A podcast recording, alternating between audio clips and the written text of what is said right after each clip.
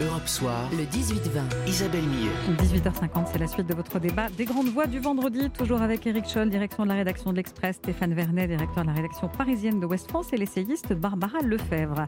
Et si le Parti communiste était en train de jouer sa survie? On en débat avec vous ce soir après cette lettre adressée par 200 cadres et militants qui s'opposent à la stratégie de leur secrétaire national, Fabien Roussel, qui envisage de se présenter à la présidentielle. J'aspire à ce qu'il y ait un président de la République qui soit du côté des salariés, du monde du travail. Je pense qu'un candidat communiste à l'élection présidentielle peut contribuer à cela. Je vais proposer ma candidature dans le cadre de ce débat. Alors du côté de Fabien Roussel, manifestement c'est clair, sauf que quand on lit la fameuse lettre de cadres et de militants, euh, il y a clairement deux lignes hein, aujourd'hui euh, au Parti communiste. On y va seul ou on joue la carte du rassemblement. Euh, deux lignes irréconciliables. Est-ce que le parti est au bord de, l'implosion, Eric en fait, en réalité, il a déjà implosé. Donc, euh, le, Parti communiste a implosé depuis très longtemps. Donc, c'est euh, presque étonnant qu'il y ait encore d'ailleurs presque 200 cadres et militants. Quand vous regardez à quel point euh, ce parti, qui a été une force politique très importante jusque au début des années 80, aujourd'hui a totalement disparu de la circulation. Euh, il représente. La dernière fois qu'il y a eu un candidat euh, communiste à l'élection présidentielle, c'est en 2007. Donc on comprend bien tout le Marie Marie-Georges Buffet. Marie-Georges Buffet, qui avait 93 des voix. Hein c'est le pire score enregistré. Aux européennes, le candidat aux européennes en 2019, euh, il a fait à, peine 2,5%. Donc vous voyez, en fait, ce parti n'a plus, plus du tout de force. Il a perdu tout ce qu'il pouvait tout à la fois c'est euh, euh, son électorat, il a perdu euh, ce qu'il pouvait représenter, c'est-à-dire toute la confiance, tout, le, tout ce vote ouvrier. Le vote ouvrier a déserté complètement le Parti communiste, il est parti au Rassemblement national. Donc si vous voulez, le Parti communiste Qu'est-ce qu'a fait Mélenchon? Il a fait une OPA là-dessus il a fait une OPA. Et Mélenchon, il vient d'où? Bah, Du trotskisme. Donc en plus, c'est deux gauches qui, de toute façon, dès le départ, étaient réconciliables. Et Mélenchon fait une OPA sur tout ce qui peut, euh, tout, tout, ce qui est à gauche, qui peut diviser, enfin, tout le, communautarisme à gauche. C'est ça qui est en train de faire, d'essayer de faire Mélenchon. Donc oui, il y a un côté totalement irréconciliable. Euh, je ne crois pas, on comprend bien la volonté, Fabien Roussel, de se dire, bah, si on peut exister, c'est en ayant à nouveau un candidat, ce qu'on n'a pas fait depuis 2007.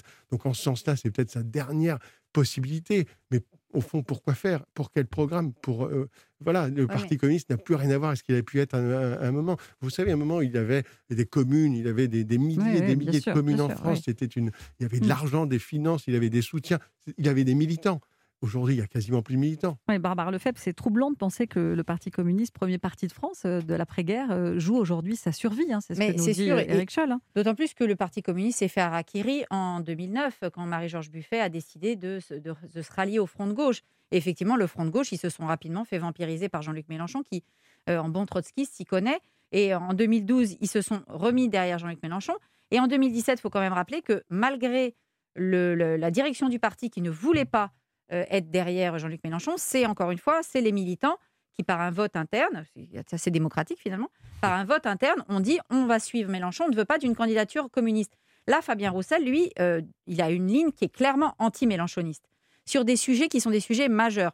Sans doute pas sur la question de la souveraineté nationale, parce que Jean-Luc Mélenchon a compris, et, et eux, lui aussi, sur la question de la souveraineté nationale. En revanche, sur la question de la laïcité, sur la question de l'islamisme, Fabien Roussel est autrement plus clair que Jean-Luc Mélenchon. Et donc là, euh, Fabien Roussel essaie quand même de créer, de recréer une gauche qui serait une vraie gauche populaire, qui n'irait pas frayer avec euh, des islamistes ou avec un clientélisme, avec la, diversité clientéliste que M. Mélenchon euh, cultive.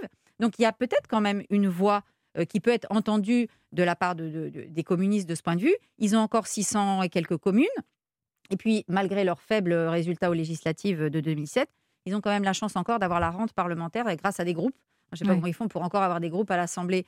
Les écolos et les RN n'ont pas de groupe, ni à l'Assemblée ni au Sénat. Les communistes en ont toujours. Donc, ils ont quand même encore une influence, des moyens d'agir. De, Fabien Roussel peut être celui qui fait renaître le Parti communiste, mais en le modernisant.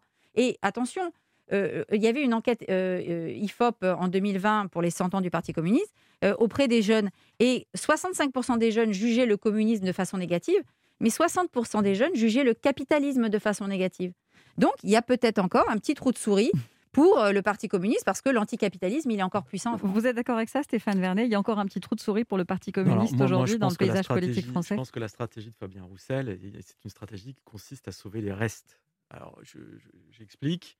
Effectivement, les communistes étaient la première force politique d'après-guerre. Ils se sont fait siphonner dans les années 70 par le PS. Le petit a mangé le gros. Et ce qui leur restait s'est fait siphonner par la France insoumise à partir de 2009. Ça a été très bien expliqué. Il leur reste pas grand-chose, mais il en reste quand même des petites choses. 600 communes, des groupes parlementaires euh, à l'Assemblée et au, Sénat. Et ce que, dit, ce que se dit Fabien Roussel, c'est que s'il n'existe pas dans cette campagne politique de la présidentielle de 2022, c'est-à-dire s'ils ne se mettent pas en avant, s'ils ne se montrent pas, s'il n'y va pas avec ses propres couleurs, eh bien, les législatives qui suivront seront rédhibitoires pour eux. C'est-à-dire que là, pour le coup, ils perdront mm. leur reste, c'est-à-dire leur groupe, leur groupe à l'Assemblée dans un premier temps, et puis ensuite leur groupe au Sénat dans un second, parce que tout ça est, mécanique, si vous voulez. Et donc, en fait, il sait très bien qu'il ne sera pas président de la République, il sait très bien qu'il n'a aucune chance, mais il se dit que de toute façon, du côté de la gauche, c'est déjà perdu, parce qu'il n'y aura pas d'unité, et que donc, il a tout intérêt, lui, pour sauver les meubles, encore une fois, sauver ce qu'il reste, à y aller et à s'afficher tout seul. Ceci dit, le parti n'explose pas pour autant, parce que la candidature de Fabien Roussel, elle n'est pas actée. Il la met au pot commun bien sûr, et elle doit être discutée avec les militants. En tout cas, vous nous dites qu'il a raison d'y aller. On suivra ça, bien sûr. C'est un calcul, c'est une stratégie. Merci beaucoup à vous, les grandes voix du vendredi. Euh, dans un instant, sur Europe 1, c'est toute l'info avec le journal de 19h de Christophe Lamar.